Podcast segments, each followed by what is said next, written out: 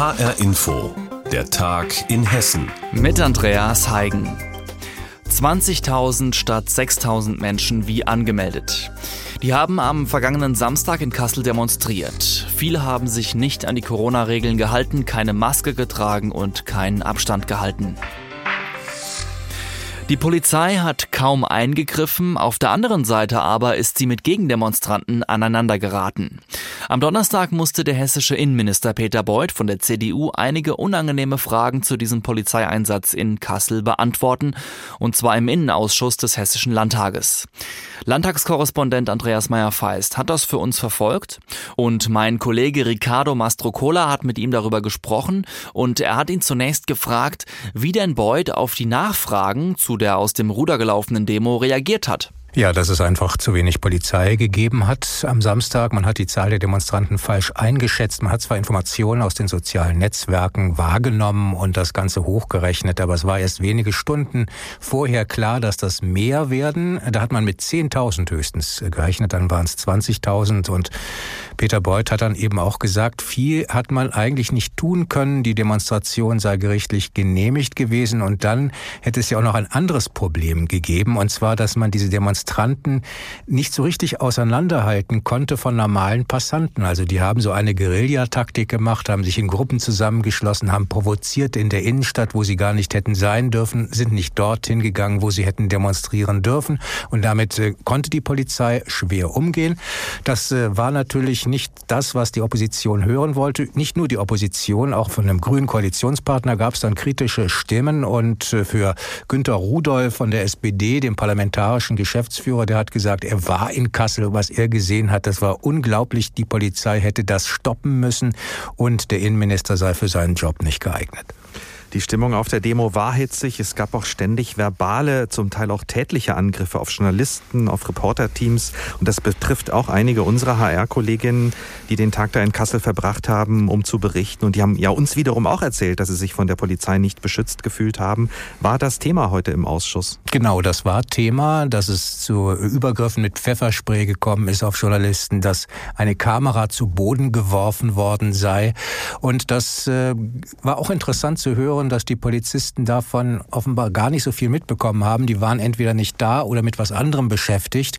Aber dass das jetzt doch umso intensiver staatsanwaltschaftlich verfolgt wird, also dass man versuchen will, diese Leute dann auch zur Rechenschaft zu ziehen und zu belangen und dass man da auch wirklich nachhaken will. Aber wie gesagt, das Problem war wohl zu wenig Polizei und dann nicht dort, wo wirklich was passiert ist. Es gibt noch einen anderen wichtigen Fall, der heute im Innenausschuss äh, behandelt wurde, und zwar der tätliche Angriff eines Rettungssanitäters auf einen festgeschnallten Mann auf einer Bahre. Und zwei Polizeibeamte sind dabei äh, und sehen zu. Gab es da neue Entwicklungen heute? Ja, zumindest äh, sah man einen äußerst betroffenen äh, Innenminister, der dieses Video auch ziemlich spät gesehen hat und auch gesagt hat, das kann doch nicht wahr sein. Und erstaunlich ist, dass die Polizei offenbar überhaupt nicht adäquat damit umgegangen ist. Also äh, man sieht das ja auch auf dem Video, dass die Polizei nicht gleich zum Beispiel diesen Schläger zur Rede stellt. Und dann stellte sich heute im Innenausschuss auch heraus, dass es zwar einen Bericht gab, aber das blieb dann irgendwie liegen. Es wurde nicht verfolgt verfolgt. Es wurde schon gar nichts unternommen gegen den Sanitäter, also Anzeige erstellt und so weiter. Also es entstand der Eindruck, dass die sich dann gegenseitig schützen. Und äh, das hat jetzt äh, natürlich Konsequenzen. Und zwar laufen Ermittlungsverfahren gegen drei Beamte, zwei Polizeibeamte, die direkt dabei waren und dann noch den Dienstvorgesetzten und natürlich auch ein Verfahren gegen den Sanitäter sagt Andreas Meyer-Feist, unser Korrespondent in Wiesbaden, zum Innenausschuss des Hessischen Landtages, wo sich Innenminister Peter Beuth kritischen Fragen stellen musste. Mit sogenannten Cum-Ex-Deals haben Banker den Fiskus um Milliarden betrogen. In Wiesbaden muss sich jetzt die mutmaßliche Schlüsselfigur, ein Anwalt aus Schlüchtern, vor Gericht verantworten. Zum Auftakt erschien Hanno Berger allerdings nicht. In der Vergangenheit wurden bereits ähnliche Fälle am Landgericht Bonn entschieden. Dort wurde Cum-Ex zum ersten Mal als Straftat gewertet. Reporterin Andrea Bonhagen berichtet aus Wiesbaden. Auf der Anklagebank heute nur zwei Banker der Hypovereinsbank, Andreas B. und Michael G.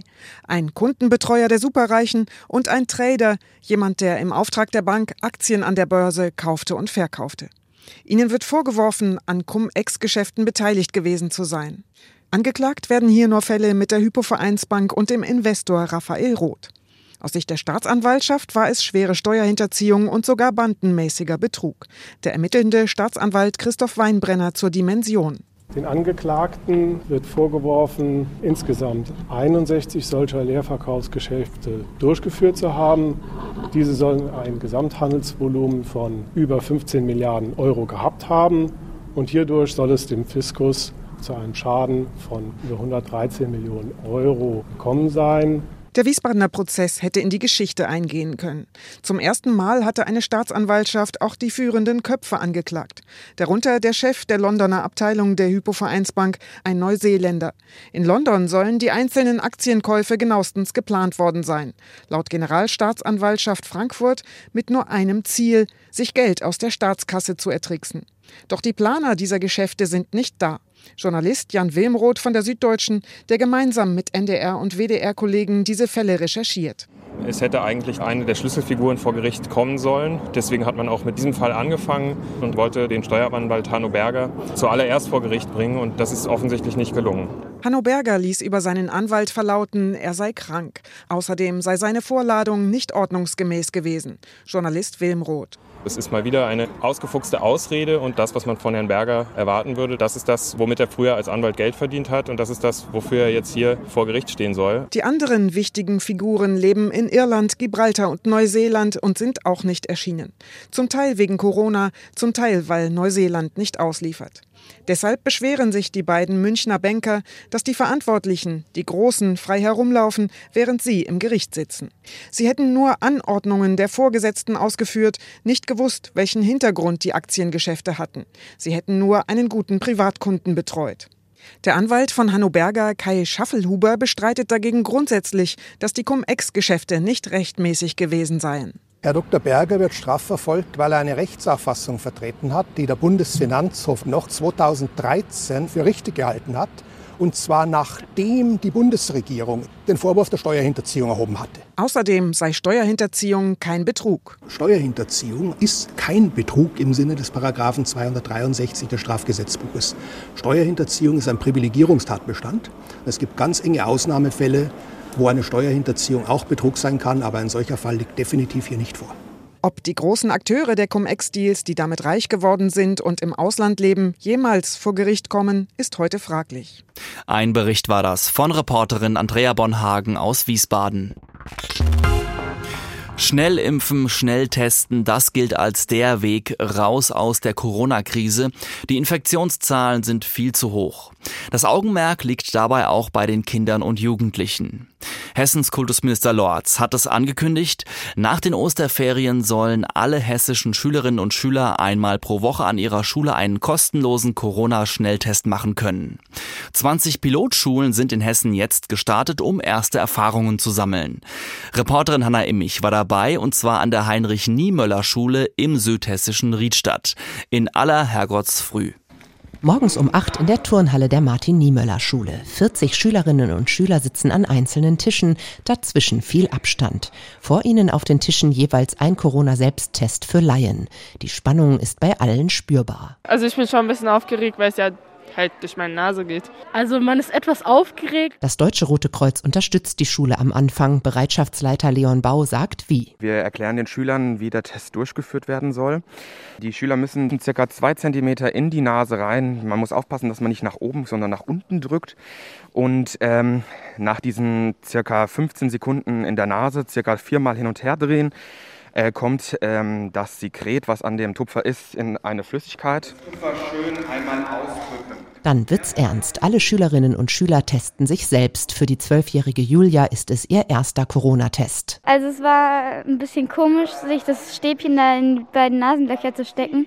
Es hat auch so leicht gekitzelt. Ich war auch ein bisschen aufgeregt, aber es war gar nicht so schlimm. Und die 15-jährige Celine ist froh, dass es vorbei ist. Also mein Herz hat sehr geklopft, etwas gezittert habe ich auch, aber ansonsten in Ordnung. Jetzt im Nachhinein bin ich ein bisschen erleichtert, aber ich bin gespannt auf das Endergebnis. Ähnlich wie bei einem Schwangerschaftstest zeigt der Teststreifen nach 15 Minuten das Ergebnis an.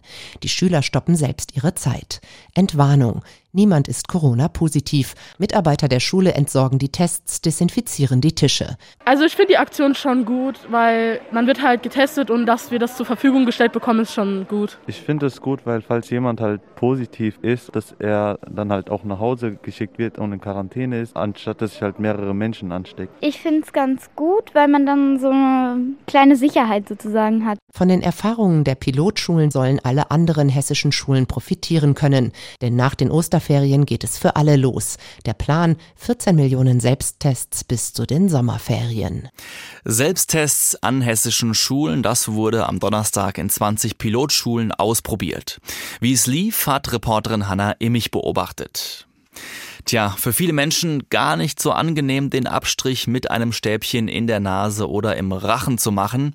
In Frankfurt geht das jetzt aber auch anders, und zwar ohne Stäbchen, und zwar mit Gurgeln. HR-Inforeporter Tobias Weiler hat am Donnerstagvormittag einen PCR-Gurgeltest gemacht in einem nun eröffneten Testcenter in der Nähe des Frankfurter Flughafens. Mit meinem schwarzen Auto fahre ich über einen Schotterparkplatz auf ein weißes Zelt zu. Drinnen warten zwei Frauen in weißen Schutzanzügen auf mich. Die studentische Aushilfe Allegra Aliassim, 23 Jahre alt, hält mir einen Plastikbecher hin. Schönen guten Tag. Also ich habe hier eine Kochsalzlösung und ich werde sie Ihnen jetzt ins Auto geben. Sie drehen einfach den Deckel auf, tun es in den Mund und gurgeln es. Ruhig den Kopf nach hinten machen, nur nicht runterschlucken. Es würde nichts passieren, aber es schmeckt einfach nicht lecker. Ich drehe den Deckel auf und fange an, die medizinisch duftende und leicht salzig schmeckende Flüssigkeit zu gurgeln. Nach 20, 30 Sekunden soll ich noch einmal den vorderen Mundbereich durchspülen, sagt mir die 29-jährige studentische Aushilfe Jessica Faust. Jetzt können Sie es ausspucken. Mhm. Okay, ja gut, da hängt jetzt viel Spucke drin. Alles richtig gemacht, so soll das sein. Die Flüssigkeit kommt nach dem Gurgeltest ins Labor. Nach ungefähr 24 Stunden ist das Ergebnis da, sagt Hugo Ockenfels, Schichtleiter im Corona-Gurgel-PCR-Drive-In in der Nähe des Frankfurter Flughafens. Gestern am ersten Tag hätten ungefähr 15 Leute den PCR-Gurgeltest gemacht. Die seien zufrieden, weil sie kein Stäbchen mehr in Nase oder Rachen bekommen. Es gibt auch manche, die Nasenbluten bekommen sogar und dieses Ekelgefühl ist ja mit dem Gurgeln vermieden. Also Gurgel kennt jeder jeder von der Mundspülung oder sonstiges und es ist um Wesentliches angenehmer als ähm, ja, sich ein Stäbchen in den Rachen oder Nase führen zu müssen oder führen zu lassen. Auch ich habe schon einige Corona-Tests mit Stäbchen in der Nase oder im Rachen machen lassen. Der Gurgeltest war sehr viel angenehmer. Allerdings stecken mir beim Abstrich im Rachen Profis ein Stäbchen in die Nase. Beim Gurgeln muss ich selbst darauf achten, dass ich richtig gurgle. Hugo Ockenfels ist aber zuversichtlich. Wir haben die Gurgeltests auf derselben Basis ähm, getestet und zertifizieren lassen mit den verschiedenen Labors und haben die gleichen sanitiven Ergebnisse bekommen wie mit dem PCR-Test mit dem Abstrich im Rachen und daher sind wir auch sehr zuversichtlich, dass es sehr gut weiter funktionieren wird so. 49 Euro kostet ein PCR-Gurgeltest. Termine waren heute Vormittag noch viele frei. Ich war der einzige Gurgler. PCR-Gurgeltests. Reporter Tobias Weiler hat das mal für uns ausprobiert.